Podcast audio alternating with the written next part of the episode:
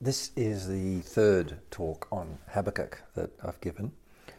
The first talk was looking at Habakkuk as a whole and some of its literary features, uh, in particular the uh, journey, the inner journey that he went on from doubt to faith, and the fact that this makes the book of Habakkuk quite unique. It's, it's an insight into the prophetic mind. The second talk focused on chapter 3 and it opened up the topic of an alternative paradigm to penal substitution. And that's because Habakkuk chapter 3 uh, seems to lift to a higher level and, and, and, and transcends cause and effect retribution with a picture that is drawn extensively from the Exodus. And that picture is God's intervention in earthly affairs to achieve victory. Uh, and what I introduced in talk two was the idea, the, the, the controversy over penal substitution. The controversy is over the word penal rather than substitution. In, in other words, Christ was sacrificed to appease the wrath of the Father. And uh, talked about the, the growing unease a lot of Christians have with that. What I introduced was the idea of paradigms and perspectives that, well, let's just put penal substitutionary atonement for the moment um, in a bit of a box there, and let's look at alternative uh, analogies or metaphors through which the scriptures themselves look at uh, substitution and redemption, and, and that talk opened up the Christus Victor model, which I combined with the Exodus model. And we went through the text um, of the book looking at through that lens. This is a big topic. So, talk three really now takes this alternative metaphor of the Exodus and the alternative metaphor of Christus Victor, which I, I combine, and goes into them in some detail.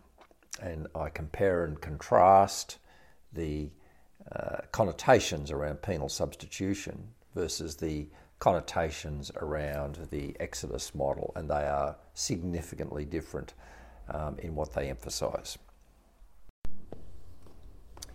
Well, um, tonight, uh, let me just first of all get my notes up so I don't get entirely lost. I forgot to bring the printed version. Yeah. Gotta forget something. um,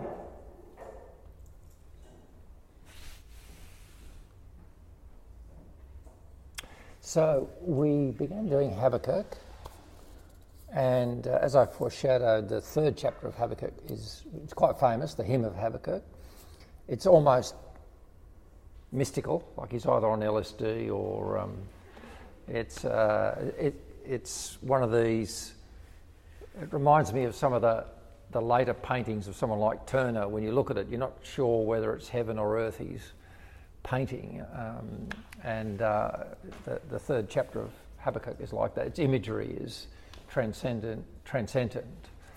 Um, anyway, uh, it's certainly a picture of redemption, a picture of salvation, and that led us to last week talking about the issue of um, penal substitution.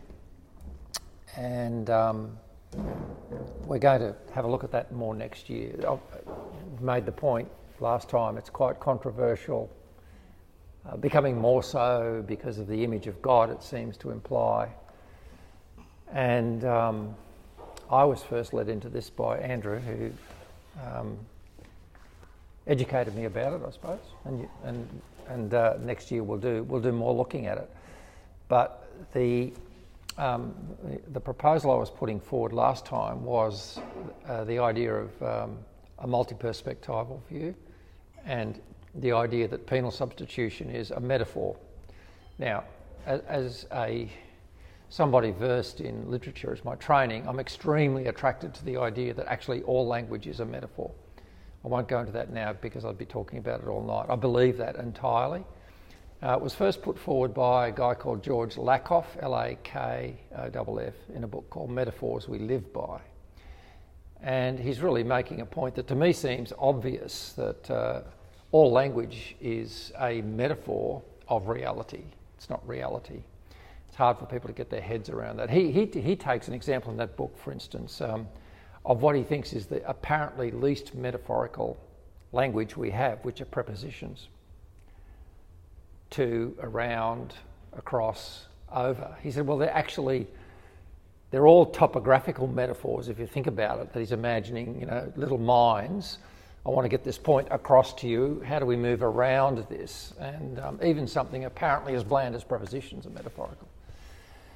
So with that in mind um, we talked about the fact that whatever, whatever we say penal substitution or penal substitutionary atonement which i found um, lisa i think you recommended to me the uh, now not yet videos as, PSA. I didn't know it. Like it's, it's up there if it's a, if it's a three letter acronym. anyway, it's a metaphor, and um, what I talked about last week was introduce the idea of this alternative metaphor, um, and I think there are others, but it's an alternative metaphor of it's called Christus Victor. Um, was a metaphor of the conquest of armies, and that was the metaphor that dominated the patristics particularly the eastern. Well, most of the patristics are eastern. In other words, they're Turkey. They're not actually Western, uh, which meant they read Greek, not Latin. Um, and uh, clearly, uh, Habakkuk 3 seems to introduce that metaphor. We talked about that, and I talked about the language of Habakkuk 3. Now I want to kind of really try and look at it because I'm, I don't know if I haven't really read anyone explicitly doing this. If not, I think it needs to be done, which is combining the metaphor of the Exodus with Christus Victor. Um, I made the point that quite, quite clearly in the, in the Old Testament scriptures, the predominant metaphor of God's intervention for salvation is the Exodus. I don't think any of us would need persuading about that. And that's what we have here in Habakkuk. He's clearly alluding to the Exodus. Um, the metaphor of the Exodus, or narrative of the Exodus, as an analogy of salvation. Could go either way. You could push it into penal substitution, but only if you just focus on the Passover, which is a subset of a broader narrative. If you want to talk about the broader narrative, you'll probably go down into the Christus Victor one. Um, and combining the Exodus narrative with Christus Victor is what I'm going to do tonight. So, that having been said, um, I just want to recall how metaphors work. Um, the best analogy I have is metaphors work like throwing a stone in a pond, which ripples out. It works by association. Um, in other words, it, it tends to link um, visual connections in our mind with one another extremely fast. And um, what that means is that any metaphor, particularly a big metaphor, has a conceptual landscape it's part of. It's not just one connection, it's actually a, it's actually a, um, a system of connections. Um, now, uh, and clearly, penal substitution has a system of connections around judicial systems. All sorts of things flow out of that. Um, I won't go into this part of it, but um, a great rhetorician, um, uh, so great I've forgotten his name, Mr. Mr. Rhetoric of Rhetoric, Chicago University. Hmm? Wayne Booth. Thank you. Wayne Booth um, makes the point that metaphors reveal character. Depending the metaphors you use, uh, that from a literary point of view, it shows your character. Uh, that's, I think that's true. So we're getting to a use of language that isn't just evocative, but is revealing of, of your character and personality. But well, the way a metaphor works, um, which you'll need to bear in mind tonight, is metaphors need readers. They're like a puzzle. Um, metaphor is Trinitarian, so you could get why I think it's mystically comprehensive. A, me- a metaphor says this is like that. This is like that. But when I say this is like that, I'm saying that to an audience and it's a puzzle because this, is, this does not equal that. It's just like that. And you have to work out how. And when you work out how, it's called the third way. So it's a Trinitarian model, but it's up to the audience. So when Jesus says, he uses metaphor all the time. So parables are metaphors. When he says to his disciples, the kingdom of God is like you know, a farmer going out to sow seed, well, they know the kingdom of God. That is like this agriculture. Now, you work out what that means. Because clearly, I'm not saying the kingdom of God equals agriculture. And it's those particular features that the metaphor is shining a light on that the audience have to work out. Does that make sense? So it's a very generative model. Uh, well, well the, the, let's just say there's a very broad class of language called tropes, which might be the meta class. Trope was the Greek word, and there are subsets within it. So, a simile, I actually use, in a simile, I would, I would use the word like. That the kingdom of God is like. In a metaphor, I just drop like, and I say the kingdom of God is a man going out to sow. So, metaphor seems bolder conceptually um, but they're in the same class. The word trope is really useful to bear in mind. It mean, because trope means to turn. And what metaphors do is they turn your mind. So in my innovation work, I use have used metaphor all my life to turn my mind around. Um, Aristotle talked about that. It's probably arguably the heart of creativity is metaphorical thinking versus literal thinking. Um, you know, if, we were contrasting language, um, legal language, engineering language is based upon a view that the language is denotative. Precisely, it denotes it. This is what I mean, I don't mean anything else. Metaphor is connotative, which is the pebble in the pond.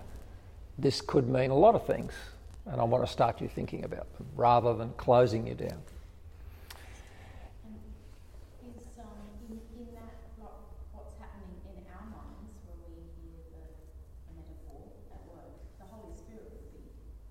Correct. Yes, so if you take that philosophy of reading I just talked about, I'll just repeat for the tape that this comment was in our minds as readers, the Holy Spirit is working. So I won't go too far into this, but it's really, really interesting. your, your, what your comment goes in the patristics. They did not have an archival view of Scripture, uh, whereas modern evangelical fundamentalism and a lot of it has an archival view called historical, which is back then it meant something. What did Paul mean when he wrote that? Um, Origen, Gregory of Nyssa, really all of them didn't think that was the case because Paul's dead, we're here. Um, the Holy Spirit's working in our mind and it's a living text speaking to us today. So that sort of puts a big responsibility on us as to ha- this reading is a living revelation. And, and their theology was pretty watertight over this, which is the Holy Spirit's here now and God's alive. so so, this m- metaphor of reading where we participate becomes very important. Yeah, it's cool. Anyway, um, that having been said, with that introduction, um, let's have a look at, just recall the conceptual field of penal substitution. Okay, so um, here we go. I hope the technology works. If it doesn't, for those listening, I'm just putting up. We've got a blank screen moment. It might wake up. There you go. So I just did what's called a spider diagram, which is the technique I've used for 30 years of my life to map the mess of my mind. Hmm? More than that. More than that.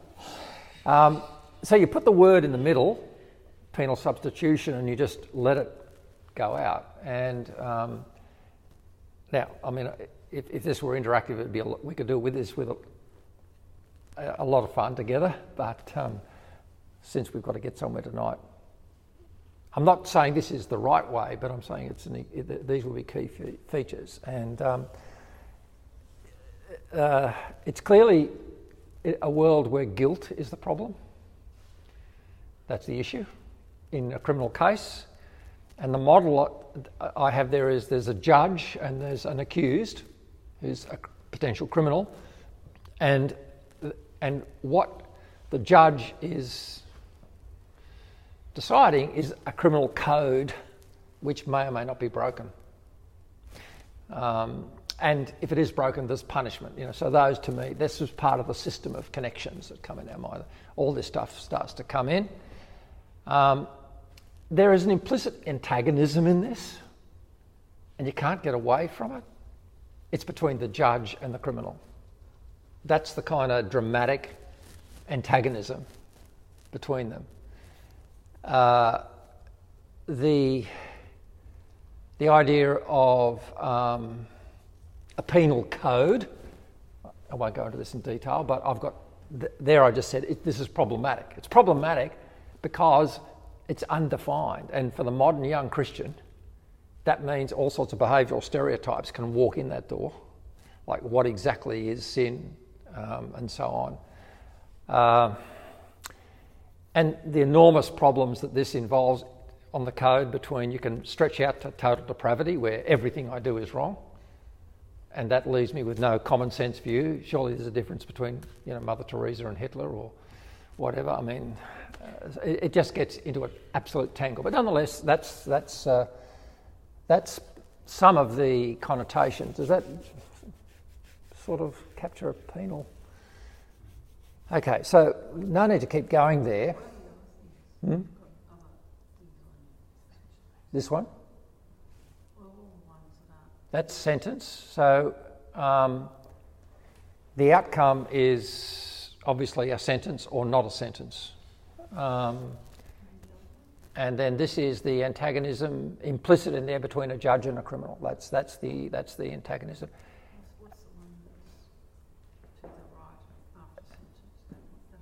This is the penal code. It implies a penal code, and, and the problem is that in moral terms, this gets extremely problematic. I mean, you know, I've got on the right hand side a Calvinistic view of total depravity where absolutely everything I do is wrong by definition. I can't even want to do the right thing because my will is perverted. I mean, Augustine and Calvin were very strong about that. If, if, I had a, if I had a good will, that would be righteousness. So, so that's the extreme. And I just watch, I just sit in sermons and watch poor old kind of evangelical preachers get totally lost between telling the congregation everything they do is wrong and then some more common sense view that, well, no, some things I do are better than others. Like, you know, I mean, murder is not the same as me kissing my wife. I mean, surely there's a difference. um, and, but, but then down here, I've got this issue of what I would call behavioural stereotypes, which I think some of us might have had more exposure to that, but there's just an implicit behavioural stereotype like giving money and how much money you give. Uh, or that's an example that just creeps its way into tons of sermons I've heard. It's just like, um, and, and so on. So it's a, it's a mess. Even the prayer book take us, takes us back to pre salvation and we sort of yeah. start from scratch again. Correct. It, yes, yeah, exactly. I think, I think the most unanswered prayer in human history is the confession. Like, you know, every Sunday, I do, uh, well, I don't say it because I think it's doctrinally wrong, but, you know, sorry for all, everything I've done, nothing I've done is good. Please help me to be good. And uh, I know next Sunday I'm going to pray this prayer again.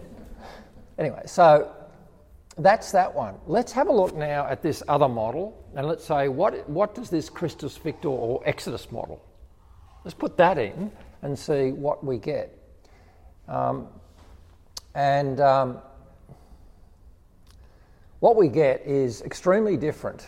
Um, so, so I'm asking now, with this is a metaphor of salvation, what does it imply? Well, um, the first thing it implies is that the problem is not guilt, it is bondage and slavery. That's the problem. That was the problem of Egypt bondage and slavery. That's. Um, and then the second pretty obvious thing is that it is not a legal antagonism, it is a contest. This is all about a, a huge cosmic conflict. It's an arm wrestle of might and power. Um, the, um, the next thing that we would see is this is uh, very, very important. The antagonist is Pharaoh.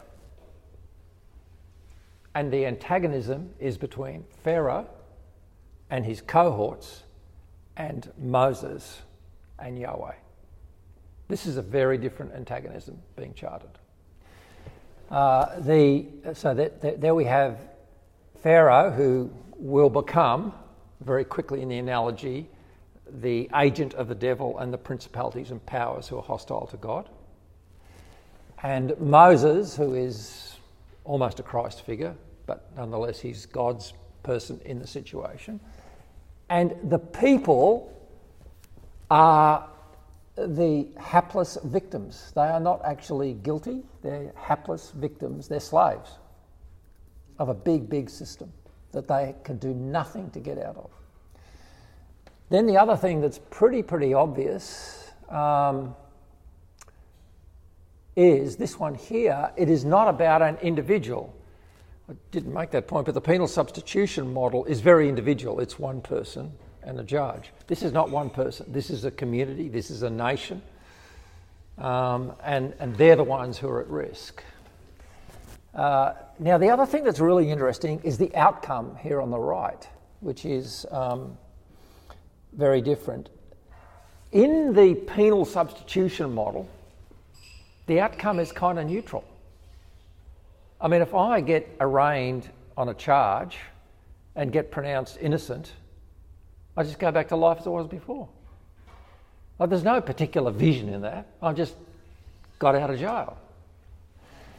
This is very different. The outcome here is um, pretty positive. It's actually um, it's a new land, it's a new society that's free to serve Yahweh. It's, it's a very, very light on a hill outcome. It's not just uh, we're back in Egypt with no problems. It's not like we go back in Egypt, we're not slaves anymore. It's, it's a very transformational outcome. Uh, this is another big one down here, which I call the redemptive engine. There's a, there's a kind of an operating model. The um, redemptive engine, uh, the word energeia, is a big, big word in, in the Bible. It's always translated work, but um, particularly a guy called David Bradshaw. You read much David? Bra- David Bradshaw is very interesting. He's a patristic scholar, like a lot of them converted from evangelicalism, who was a PhD. I think David was in, he's certainly an electrical physicist. So electricity interested him, just technically. And he was drawn to this word energy. And now he's, he's a very significant theologian, philosopher in East versus West. And particularly, you'll hear him talking about a big thing they talked about is the difference between energy and essence, both of which words are in the Greek. Essence is who I am, energy is what I do. You know, I, I do something. Uh, so I won't go too far there, but none, yeah. You, are going to take us back to the garden that I suppose transfer of authority that came there. And, uh, I, from memory, Gustaf Aulén, who wrote Christ, Christus Victor, takes us back to the garden that prefigures the Exodus. But well, I'm not, I'm not going to do that. Um, I think I can imply it. Um, now, I haven't read that guy you mentioned, but I've certainly heard a talk which I will need to get out of the back of my mind. I mean, it's, Contra- uh, it's exactly the same. Yeah, it's very similar. But it just goes back further. He, he, it's prefigured that this is the great crescendo, I suppose, of that metaphor. Well, what, what I am going to finish with, which at the end is this very interesting, and as a matter of fact, I think it's so significant. I thought I won't go. I'll just foreshadow it as a question, uh, and might do another talk on it because I've got some pretty big ideas on it, um, which are emerging quickly. Which is, well, what, what's the relation between creation metaphors and redemption metaphors? Um, so come to that in a moment, toward the end. But anyway, th- th- this this is an important point that the energy here at the, the energy at work here is the destruction of Pharaoh's forces. It's a military conquest. You know, it's, it's a wipeout. So that will make sense. Can you see how differently that's a conceptual, the conceptual field is just completely different. It's not like either or, but it's just a t- totally different conceptual field. Now, that being the case, um, I thought we, contrasting the two is very interesting. I mean, it, I think the contrasts are implicit. Let's make them explicit. Um, the I had this all, all, neatly laid out to do nicely, but it won't. I'll, I'll see how this goes. Um, firstly, there is no devil in, in the penal substitution model. Might be on the edges, but he's not the centre of it. He's not there. Whereas the devil is the primary antagonist in the Exodus model. Quote Pharaoh. Um, second point, uh, in the first one, the antagonism is really God is on the antagonistic side. God as the judge versus the sinner as the accused. That's the implicit dramatic antagonism there. Um, the antagonism in Exodus model is Pharaoh and his cohorts versus Moses and Yahweh. It's extremely clear that's the antagonism, and it's extremely different. Um, the next one is the first problem is guilt. The problem in the Exodus model is bondage and slavery. To what? Well, we'll come to that, but you can begin to guess. Um, the focus in the penal substitution model is the individual salvation. The focus in the second model is a community salvation, possibly of cosmic proportions. Um, the redemptive transformational energy, in the first one is some kind of attribution of guilt, some you know manoeuvring of the attribution of guilt, whereas in the second one it's this huge conflict of powers. Um, and then finally, the outcome. The first one is kind of back to normal. The second one is a new land, possibly a new creation. Um, so I think you can see the contrast between those two metaphorical systems. Um, to pick your point about confession, it's not even back to normal. It's sort of a, weekly back to normal. It's a weekly. It's, it's, it's, it isn't even back to normal because it, it, it Whereas with the Exodus, you know, Moses says the Egyptians that you see today, you'll see, never see again. You'll see them again. exactly. It is a complete. Yeah, that's a really good point, Ron. That but there's one other one. Mm. In the second one, they want to go back to normal. yeah, they do. that's a really good point. So um, yeah, just putting them together for those who didn't hear on the tape. Ron said in the second one. Um, the enemy is absolutely obliterated because uh, God says, the, the, These Egyptians you see today, you'll never see again. However, as you said, Gordon, they did want to go back, which is a salutary um, cautionary point about the nature of growth in Christianity that no matter how big the promise is, there is something in us we have to fight that's back to normal. um, but it's really cool, isn't it, to put them together like that? I, I, I found it really uh, illuminating to do that. Um, and of course, the other point to make is this Exodus metaphor, we're not on fragile ground with this. Actually, the penal substitution one, we're on, it's not as if that's a very highly, it, it's implied for sure. But if you go back to the Old Testament scriptures, it's not even suggested. Whereas the Exodus motif in the Psalms, here it's everywhere. The great, you know, your, your arm of salvation. We all know that it's a reference to, to the Exodus. I haven't bothered to try to count them. Now, this is actually important. I'll just make a, a little allusion here to the side. I'm at the moment reading um, a guy called John. How do I pronounce it, my dear? Not Beer. B E H O. Bear. Pretty good um, guy. Uh, or we might try and interview him in gospel conversations. But anyway, um, he's a professor in the Orthodox in New York. Um, now, his big deal is the patristics.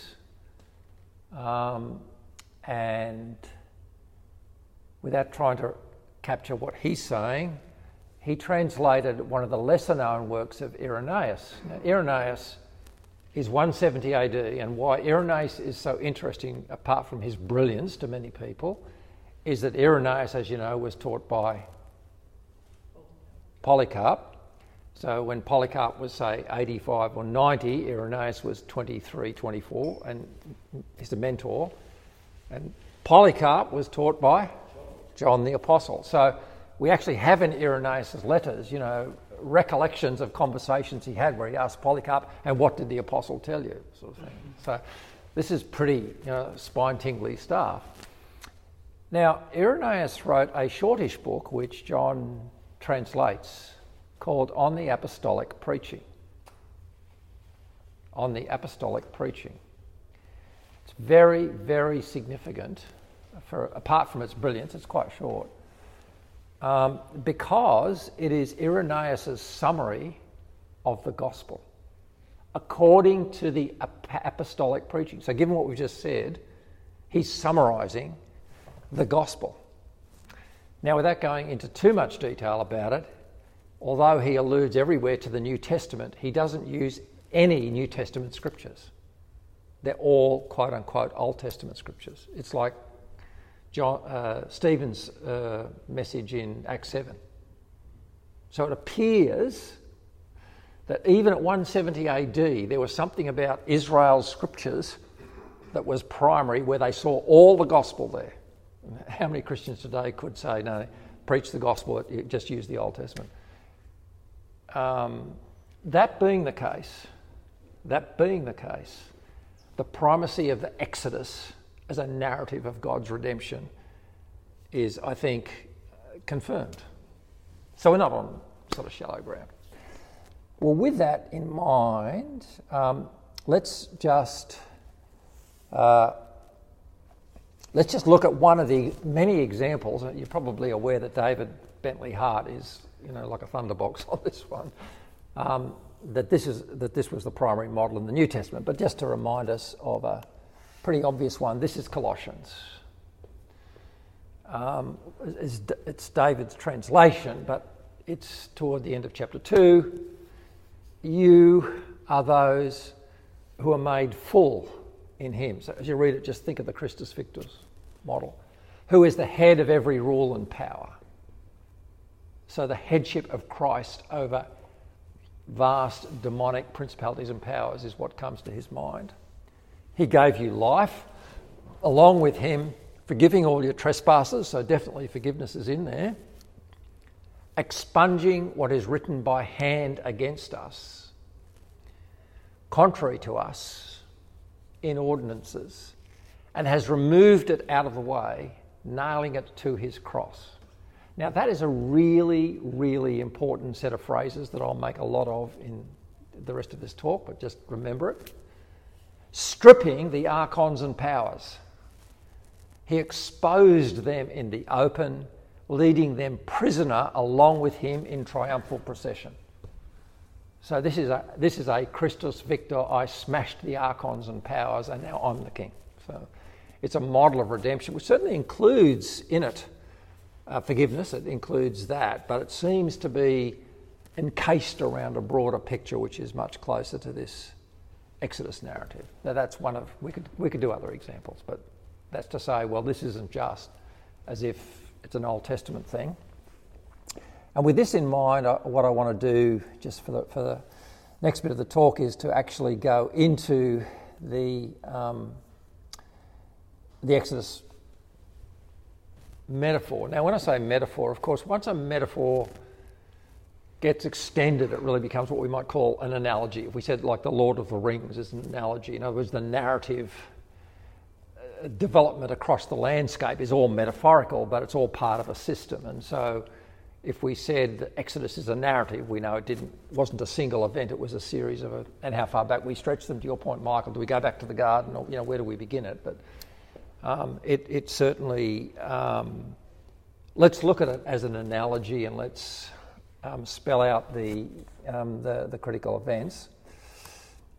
Um, so the depending where you start, depending where you start, the situation, the problematic situation is bondage, as we said. It's bondage. Um, and that was the situation uh, for um, Israel. Uh, we would say in the, in the broader cosmic uh, picture of that, it is a picture of bondage of all the human race, not to Pharaoh, but to principalities and powers. So there's a picture here that the earth is in bondage to demonic forces. That's, that's the picture. And it's a system of oppression and slavery. Uh, that um, the object is not an individual in view, but the nation of Israel. And depending on how generous you want to be, it could be all of humanity. But there's a, there's a picture of um, systemic, broad scale um, bondage of a whole nation. And Egypt, Egypt here is uh, the house of death.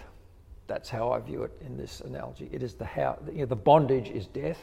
Egypt is the house of death. Uh, so it was a system of oppression.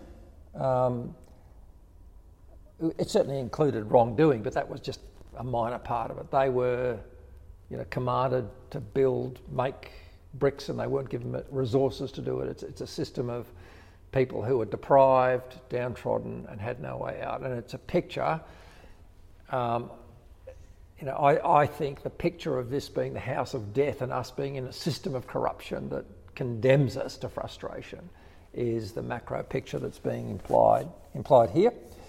Uh, and Pharaoh is the antagonist. Um, we know that all throughout the Old Testament, these huge despotic kings were never seen. I mean, Daniel is, as we know, the archetype of this. They were never seen on their own. They were seen as vast demonic forces behind human power. You know, behind, you just can't explain Putin by psychology. There's vast devilish forces who seem, which is really scary, murderous, unmercifully murderous. You know, as we, you know, watch SBS News every night and get depressed every night. But when you look at those pictures of civilian kindergartens and apartment buildings just decimated. This is satanic joy. It is manic and it's unrestrained. And there's no mercy in it at all. You get to kind of get that. And you get that when you look at a pharaoh. I mean, if I think of a pharaoh, it's this incredible arrogance of a human being who's become godlike and, and is going to crush people mercilessly. Something that I find hard to put myself in those shoes, but you know, if I, that's just, I'm sure that in the right circumstances, who knows what could happen. So that's Pharaoh. Um, now his cohorts include not just the army but the priests, so it's a, it's sort of a, a, battle with the priests. Uh, I think um, the critical issue, the critical word I'd like to put across this word, introduce it to us all here, which I think is a very key word to start joining things together, is ownership. Ownership. Slavery is ownership. I'm owned by somebody else. And that's a word to remember. And so we have a system of bad ownership of God's people. Um, and to your point, Michael, how far we stretch back. Now, we know that Israel, when we meet them with Moses, it was like four centuries prior to that that the promises came. And there's bondage and ownership following sin in the garden, isn't there? There's bondage and ownership there. And so, this idea that they were in a bad system of ownership, and the, point about systems of ownership is important to bear this in mind. Um, ownership is now, I suppose, now introducing a semi legal word, but in a different context. It's very, very real. You try getting out of an employment contract. You know, th- these, these ordinances govern our lives. I mean, I can remember, without going into too much detail because I wouldn't want to put it on tape, but when I had a certain amount of fairly large amount of money owing to me on the basis of an employment contract I was finishing up on, I got into a dispute with the owner who was slightly bigger than me. Um, I don't know, it probably about a half a million dollars was in play. And I don't keep records. But fortunately, by God's grace, I found the email with the record that gave me an exception to the what everyone else had. And that written letter, I mean, I had to have it, I had to have that written letter. We are really governed by, quite rightly, but we're governed by ordinances. And in this particular one, they all add up to ownership. We're governed by systems and structures too, Correct. um, which are, I interpret as part of this Yes. empire in the Roman Yes, yes. in the Roman world. The Roman Empire owned everybody. Hence, I hope I think I know what. Well, I'll see where you're going, but yeah. Anyway, No, no I, th- I, th- I think, Heather, that the, the, the word systems and structures is very, very im- important. the business system, the economic system, Mm. there's making us slaves Yeah. to whatever it is. or, or, or setting us free. I mean, they're good and bad ones, and and I think I, I think that the fact that we're in systems means we're made in God's image, and we're working in Trinitarian structures. We just. We're we're not individual units. We're not molecules flying around. These are agreements that are structuring our lives every which way. I mean, marriage is one of them, and and and so therefore, whether these agreements are wise or not wise is really important because we're going to really see a picture of a new ownership system coming into play here.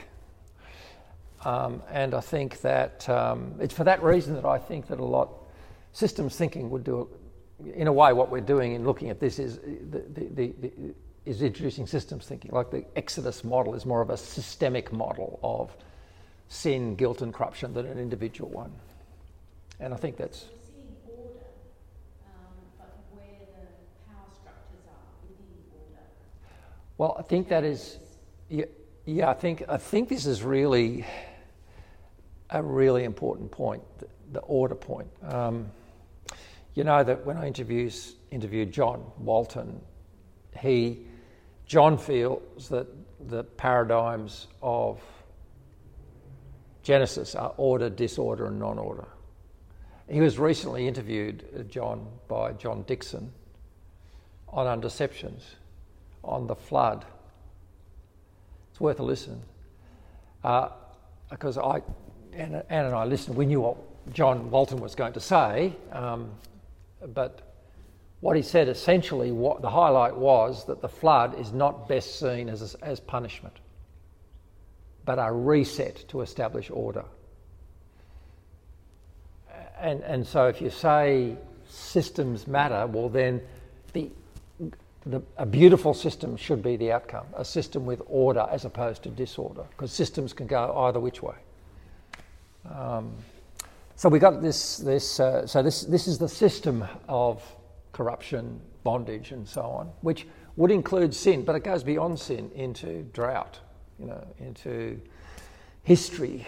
Um, or, that's what was shaping the lives of these um, impoverished Jews back in this time.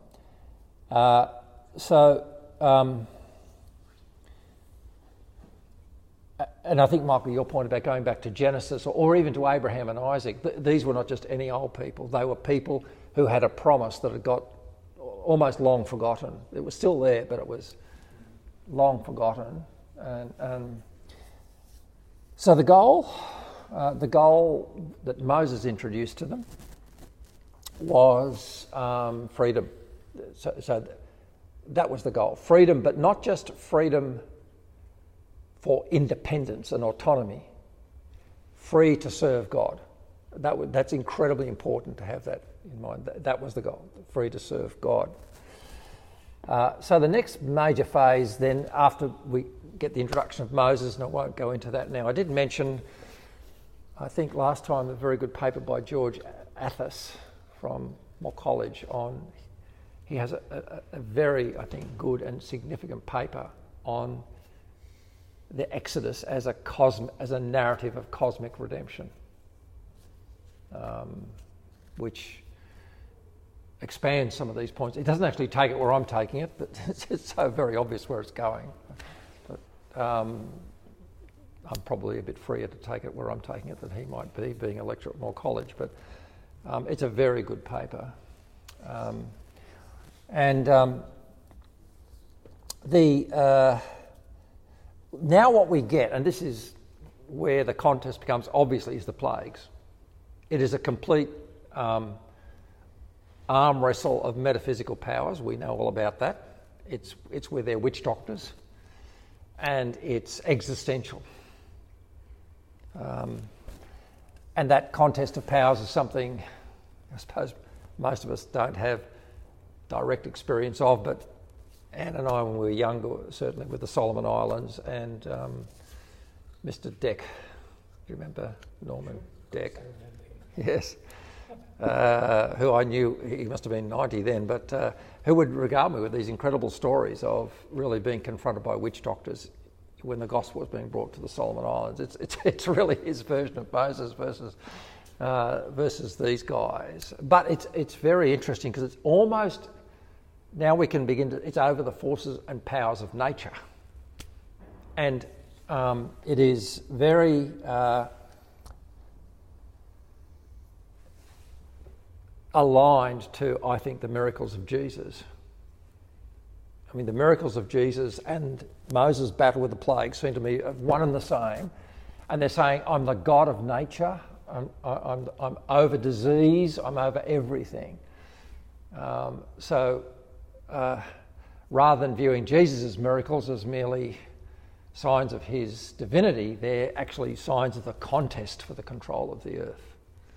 And interestingly, not just control of sin, but control of vicissitudes and problems like disease and uh, storms and stuff, which are not attributable to sin. They're just part, however, of the chaos we have to live with. So, um, a very systemic picture of, of, of, of contest.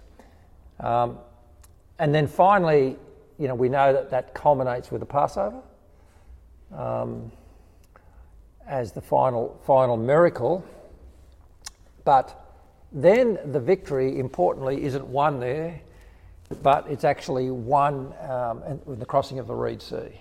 Now, this particular crossing of the Reed Sea is the um, liberating point. It's an enormously evocative picture of the death of death. So, um, I, um, where what happens is as we know, the sea engulfs Pharaoh's forces. Um, and we see that the, the sea, which is a picture of chaos and I think a picture here of death, becomes the death knell of the Egyptian forces. So I'm, I'm going to try and dig into this a little bit and then that'll move us toward the end. But as I'm doing it, there's another verse in the New Testament which I commend. I mean, I've, you've probably heard me say before, I really think Hebrews chapter 2 is one of you know, the most significant chapters in the Bible. Uh, but there's a verse in there that uh, I was, I don't know, a few months ago, because I, I, know lots of it off by heart, suddenly this verse running around, I thought, is that in the Bible? Is that in the Bible? If I ask the question, who has the power of death, what's the answer?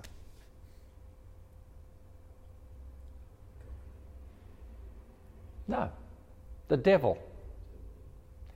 Hebrews 2 says, He destroyed him who had the power of death, that is the devil. That's what it says in Hebrews 2. Very interesting. And that's what I thought, because a bit like you, Gordon, I was thinking, surely God's got. No, no, no. It's, uh, so it's. Um, Uh, I may as well just be quite. Pre- I mean, I, I've quoted it precisely, but it. Um, I just don't think I've got. A, thought I'd brought a, a Bible with me, but I, I haven't. Anyway, it's uh, to, uh, toward the end of Hebrews 2, say 12, 13, 14. So Christ destroyed him who had the power of death, that is the devil. That we should no longer live in fear of death. It's quite interesting because Hebrews, of course, we know is a book built on the Jewish sacrificial system, but he doesn't talk about their expiation of sins. He talks about the breaking of the power of death that's keeping us in bondage. Um, so the um, what we see here is a picture of Pharaoh as manic. He seems to me to lose, become unhinged he's so consumed by the jealousy of ownership, he won't give them up, even though he's been defeated at every turn. And he pursues them with uh, obsessive focus, thinking, if I kill them now, that's the end of them. Um, and it's, it's murderous, I hate to say it, but it reminds me of it, these terrible abusive husbands who want to control and they'll kill to control. That's, it reminds me of that manic, insane, murderous intent. Uh, and the waters of the Reed Sea, which had liberated the uh, Israelites by, it then engulfed their enemies, and the Israelites. So this is the, this is the picture of a trap. Although this contest is a military contest, it is won without lifting a spear. It's not a battle between people often define military strategy as you know it's, it's they're force fields. But this force field's entirely other. There's, there's, there's no equalizing for you know god didn't come down with 10,000 chariots or anything like that. He didn't give high to huh? didn't give HIMARS he didn't give mars to the he didn't know and it's an it's, it's an ambush by god it's just a clever, clever ambush. Um, and the waters symbolize death and Hades, which is the land that Christ entered. And Christ was the lure who enticed the demonic forces into death and Hades. And he then uh, offering by by offering himself as the prize they thought they could capture. So let's just kind of go with that a little bit. Now, in order to uh, help you know I'm not the only one who thought of this, uh, whoops, daisy, what's that? This is a very famous, exactly the same motif sermon by Gregory of Nyssa. It's a famous fishhook analogy. It's short, but you've got to hang on to this one. In order to secure that the ransom in our behalf might be easily accepted by him who required it, that's the devil. The deity was hidden under the veil of nature,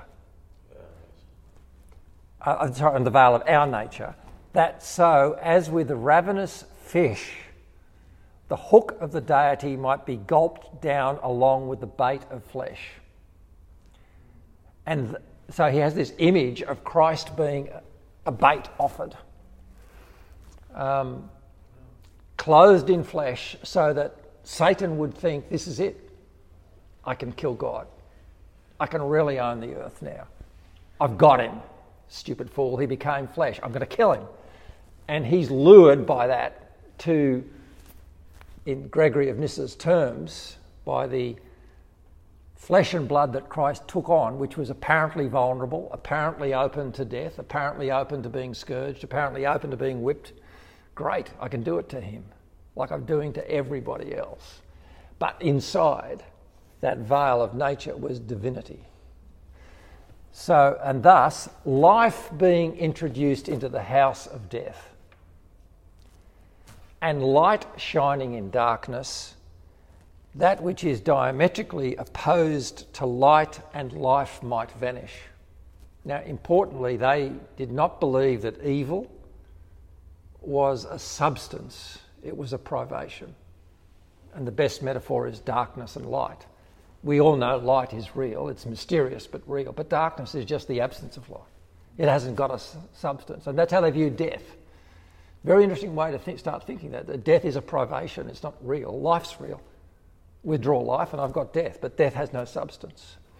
And so he says, For it is not in the nature of darkness to remain when light is present, or of death to exist when life is active. So Christ being the lure into the grave and then snapped up by the force. Remember what Hebrews destroy him who has the power of death, that is the devil. He ate Christ, he ate life, and that's the death of death. So that was the heart of the Christus Victor model the ambush, the trap. Um, clever God. Well, um, it is quite breathtaking, isn't it? So I just summarise that in my own language. Um, so in a dare, in a daring smash and grab, Jesus entered our world, just as Moses slash Messiah entered the world of Egypt. He led the people out, but Pharaoh pursued him, lured on by mad jealousy and unwillingness to surrender his hold over them. In just the same way, as the Son of God took on flesh, the great enemies of God were inflamed with the opportunity that they saw to pursue, quote, God and kill him. They were inflamed with their insane desire to kill and destroy, and so they pursued him to the grave.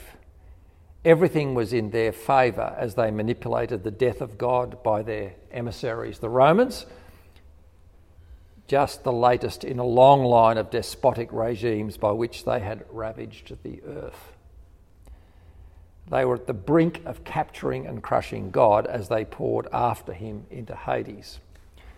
But that's where they died, and the ownership um, papers, the ownership st- structures by which Pharaoh owned us were destroyed with them. So that's the model of the, um, which we see prefigured in the Red Sea. That's not the end of the story, as we know, because now we've got to go into the desert and the revelation of God, and that you extend the story. The narrative of the Exodus gets extended out, I think, both prior to Egypt but afterwards as well. Um, but uh, I think you can see that um, model, that whole model, metaphorical system of salvation is extremely different. Um, now, um, I want to just finish just by a quick uh, retouch on Habakkuk chapter 3 and some interesting bits of it. If we've got another five minutes of. possibly to absorb this. I won't go into this again in detail, but with that Christus Victor model, it's very interesting to read it. Now, what you'll begin to notice, which is why I alluded to this um, earlier, there is an interesting mixture of creational imagery with Exodus imagery. They seem to be, and, and that is normally seen to be at odds with one another. Um, creation is good, positive, then comes the fall, then you know, then comes the solution.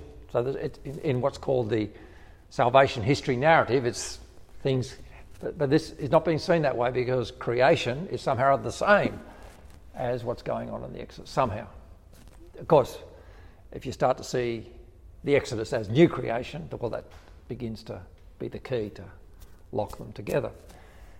Um, so we looked at the fact that those verses in 3 and 4 introduce creational imagery, his splendour covered the heavens, and the earth was full of praise. His brightness was like the light, and rays flashed from his hand. This is a picture of enormous power of a different category and class to military power. It's the source of energy, like the sun. Um, make it a bit bigger. Yeah, I'd love to make it bigger. But I don't know what to do with this because the slide um, just can't. Sorry, technology's beating me. Sorry. Um, We'll just have to trust. although I'm reading that correctly. I've just read verses 3 and 4.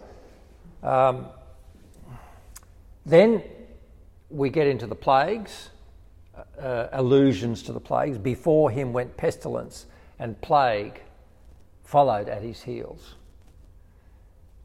So, this idea of the contest with plagues. Um, the contest here is, is interesting. It's the metaphors no longer allude to typical military conquest. He's had in chapters one and two. He's had those metaphors of chariots and horses and beasts. They- They're all gone. We're back now with metaphors of a class of power way above that. I mean, if, if rays of light shine from my hand, then uh, sorry, it doesn't matter what horse you're riding. this is no contest. Um, so, so the the allusion to pestilence and plague following at his heels is allusion to the contest. But then this incredibly interesting verse, which is where George Athison uh, makes the point. This is now cosmic. He stood and measured the earth. I just love that phrase. God stood and measured. The, he's evaluating the whole cosmic system. He looked and shook the nations. Then the eternal mountains were scattered, and his were the everlasting ways. So it's as if not so much the enemies, but the I suppose it is the enemies of God in a way. The antagonist is almost the volcanic forces of nature that are disorderly. Um, are, he's stronger than them, and they're, they're his adversaries. The, the verse I wanted to look at, just in, in, in closing, was verse 8. Now, a lot of people talk about, I think in the penal substitution model, one of the big issues is the wrath of God. I can remember when, when I was talking on cosmic redemption, and someone came up to me and said, Well, it's all very well to talk about the love of God, but what about the wrath of God? Which is sort of a depressing question. Like, I mean, uh, equalizing love and wrath. And, but let's say we have to confront this issue. This verse, I think, is a little nugget. It's a question Was your wrath against the rivers, O Lord? or your indignation against the sea when you rode on your horses on your chariot of salvation. That verse says God is angry at what? Death. He's angry at the rivers. He's angry at the chaos that has been inflicted on his people. So that's what the question says. Was your wrath against the rivers, O Lord. So in this moment of the Reed Sea, when the rivers, you know, um, uh, engulfed the Egyptians, God's anger was against this convulsive system of chaos and disorder when he rode on his chariot of salvation. And I think that's a beautiful um, nugget that really insofar as one does talk about the wrath of God, orients the wrath of God against the enemies of death and corruption that hold um, Israel and us in, in bondage. Um, and he hates that with vast anger, such that he has utterly obliterated it in the grave and the resurrection. So that's. Um, yeah, that's the journey uh, that I think this other metaphor takes us on. And uh, as I say, it's alluded to, we all know, regularly in the Old Testament, but I think Habakkuk 3 is one of the metaphysical high points of this uh. Uh, and and then um, where to with this um, next? Well, um, I thought this particular issue it could be worth another talk if you, you're up for it on how does creation imagery and redemption imagery fit together, because normally they're seen as separate. They're not just seen as separate as metaphors, but this is really the battle between apparent battle between the East, Eastern Church and the Western Church. Eastern Church has focused on creation and resurrection. Western Church has focused on redemption and sin.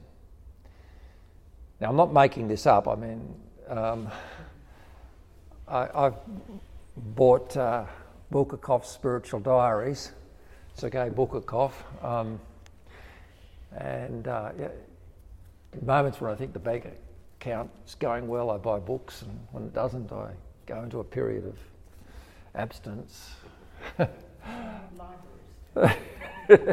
We've just built new bookcases, so I've got to fill.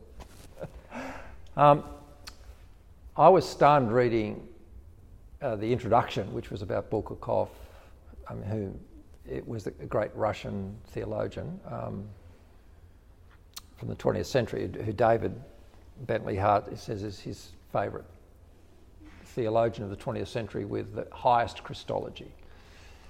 Um, and Bulgakov's the guy who's that quote I mentioned about uh, often mentioned that uh, the question that slithers across the face of the earth like a serpent, who will govern the earth? And um, in the introduction, uh, they talk about the controversy, controversy surrounding him, and the controversy is just this diagram, which is uh, he over focused on the positive. Let's just call it the positive side made in the image of God, the creation, the good stuff. But what about sin and redemption? Um, he, he was criticised by some fellow theologians for downplaying sin and redemption. And then, to my surprise, um, uh, John Behr um,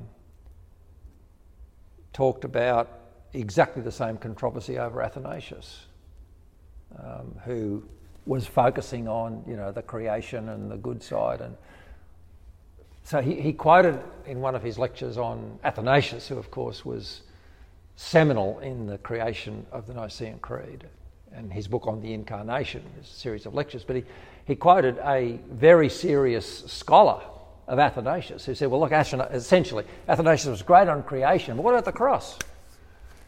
you know, it's all very good to be all positive, but what about, he, he, he had a diminished picture of uh, the cross, which John Behr thought was ridiculous. And so, um, but so how these link together is something that's worth thinking about, because I think they do.